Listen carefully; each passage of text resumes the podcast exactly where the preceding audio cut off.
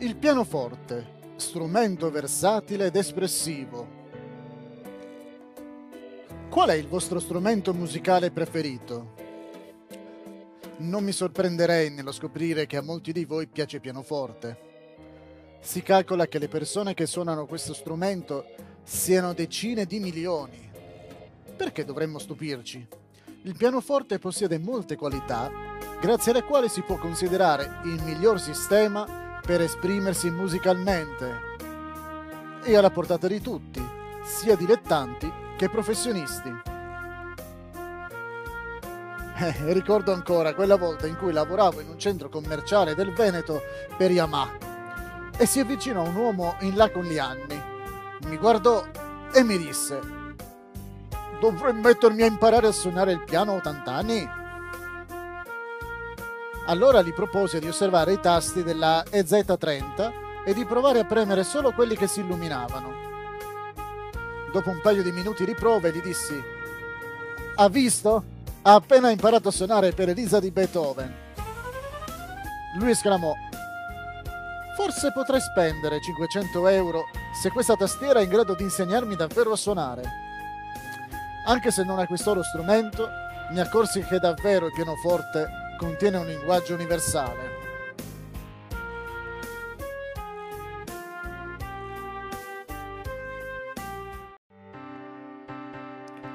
La tastiera che feci provare a quel signore aveva 61 tasti, ma il pianoforte normalmente ne ha 88 Grazie a ciò è lo strumento con la più ampia estensione sonora. Le note alte e basse che raggiunge non sono raggiungibili né dagli archi, violini, viole, violoncelli e contrabbassi, né dall'arpa. Il modo in cui il pianoforte è costruito permette a un pianista di suonare sia la melodia che l'accompagnamento contemporaneamente. Inoltre, può essere suonato facilmente a quattro mani, garantendo una polifonia di 24 note. Il pianoforte si presta a molti stili musicali diversi e si fonde alla perfezione quando è suonato con altri strumenti. Osservate sullo schermo la grande estensione del pianoforte, dalla nota più bassa alla nota più alta.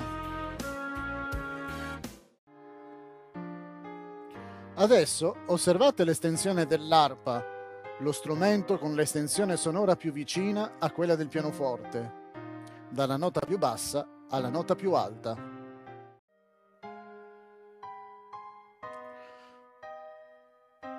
Tuttavia, anche chi è principiante può imparare rapidamente a suonare brani semplici e in modo abbastanza gradevole. Senza dubbio, anche tu sei fra i milioni di persone che si divertono ad ascoltare musica pianistica o forse si divertono a suonare questo strumento, da solo o in compagnia. Oltre ad apprezzare la musica pianistica, ti sei mai chiesto cosa succede all'interno di quella grande scatola di legno? Cosa fa uscire quel delizioso suono squillante mentre il musicista colpisce la lunga fila di tasti bianchi e neri? Com'è nato il pianoforte? Dal punto di vista storico, il pianoforte è davvero recente. I primi strumenti a tastiera risalgono a metà del XIV secolo, ma il pianoforte nacque solo intorno al 1700. Fu un'invenzione di Bartolomeo Cristofori, costruttore di clavicembali a Firenze.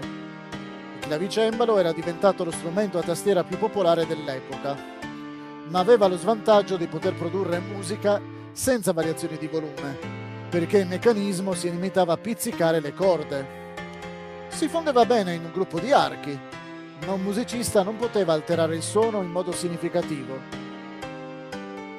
L'invenzione di Cristofori, invece, prevedeva l'uso di martelletti che percuotevano le corde.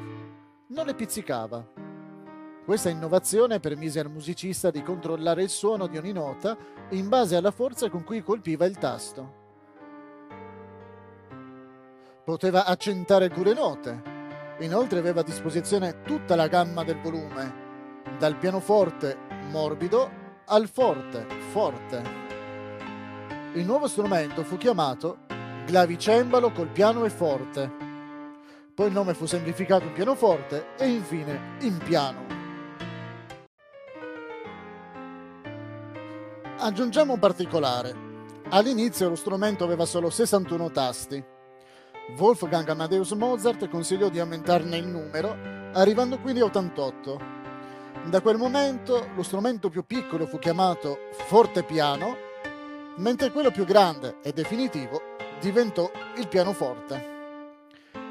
È possibile ammirare un fortepiano, ma non toccare né suonare all'interno della villa della principessa Sissi a Trieste, ovvero la famosa Miramare.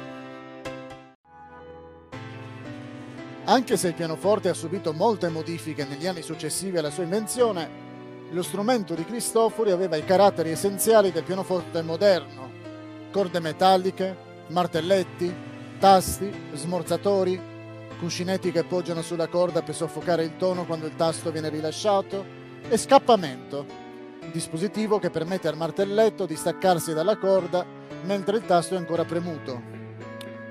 Il pianoforte di Cristofori, tuttavia, ebbe scarso successo in Italia. Di conseguenza, lui tornò alla fabbricazione dei clavicembali, lasciando la sua eredità ad altri. I tedeschi che vivevano in Germania, Austria, Inghilterra e America diedero il più grande contributo allo sviluppo del pianoforte negli anni successivi. Nei primi anni del 1700, Gottfried Siebermann di Freiberg, nella Germania orientale, venne a sapere del progetto di Cristofori e si mise a costruire pianoforti. Più tardi, il suo allievo Johann Stein iniziò a costruirli ad Augusta, nella Germania meridionale. Ma per permettere al pianoforte di maturare era necessario avere dei musicisti a cui piacesse. Servivano in particolare dei compositori che realizzassero nuove musiche appositamente per il nuovo strumento. Si dice che il grande compositore tedesco Johann Sebastian Bach abbia suonato i pianoforti di Silbermann, ma che non catturarono la sua immaginazione. Comunque, due suoi figli, Carl Philipp Emanuel e Johann Christian, diedero un contributo significativo che aiutò il pianoforte a essere accettato. Carl Philipp Emanuel Bach scrisse la prima guida ufficiale alla diteggiatura del pianoforte, la Essay on Keyboard Instruments. Realizzò anche 210 composizioni per tastiera. Al suo fratello minore Johann Christian è attribuita la prima esibizione pubblica al pianoforte a Londra nel 1777. Il primo compositore a scrivere brani esclusivamente per il pianoforte fu Muzio Clementi, che pubblicò tre sonate nel 1773. Tuttavia, Wolfgang Amadeus Mozart divenne il più famoso pianista compositore di quel periodo, scrivendo musica per il pianoforte più di qualsiasi altro compositore del XVIII secolo. Scrisse il suo primo concerto per pianoforte quando aveva 11 anni e continuò a comporne per tutta la sua vita. Lui preferiva i pianoforti dei produttori tedeschi e viennesi, specialmente quelli di Johann Stein. Quei pianoforti raggiunsero l'apice del loro sviluppo verso la fine del Settecento. Avevano una scala ben bilanciata, non essendo troppo forti né le note basse né quelle alte, l'una rispetto all'altra. Quegli strumenti producevano ottime melodie, ma il suono era diverso rispetto ai pianoforti moderni. Molti ritengono che le composizioni di Mozart suonino ancora meglio se suonate con i pianoforti dell'epoca. Riconosciuti i meriti del pianoforte. Proprio in quel periodo, in Inghilterra nacque una nuova scuola di costruttori di pianoforti, associati alla Broadwood Company, i loro pianoforti erano più grandi, avevano corde più pesanti e quindi erano in grado di produrre un suono più potente. Quel tipo di pianoforte indicò la direzione che avrebbe preso la sua costruzione all'inizio del XIX secolo. Mentre lo strumento maturava e nascevano nuove composizioni, arrivavano richieste sempre più importanti che riguardavano il pianoforte. Ludwig van Beethoven, che nel 1772 aveva 22 anni, diede il suo primo concerto a Vienna, dimostrando di avere una speciale capacità tecnica. Così diventò famoso per la profondità dell'espressione e per la potenza del suo modo di suonare. La sua musica era davvero musica per pianoforte. Gran parte delle composizioni pubblicate in precedenza poteva essere suonata sulla maggior parte degli strumenti a tastiera e spesso veniva presentata con una dicitura per clavicembalo o pianoforte. Ma con Beethoven questo cambiò. La sua musica doveva essere eseguita al pianoforte, era scritta per il pianoforte e l'esecutore doveva essere un pianista. Con le composizioni di Beethoven i pianoforti dell'epoca riuscivano a dare il massimo che potevano offrire. Ma se il pianista fosse stato Beethoven, lui sarebbe riuscito a superare i limiti. Infatti era normale che durante le sue forzute esecuzioni i tasti, i martelletti e le corde volassero.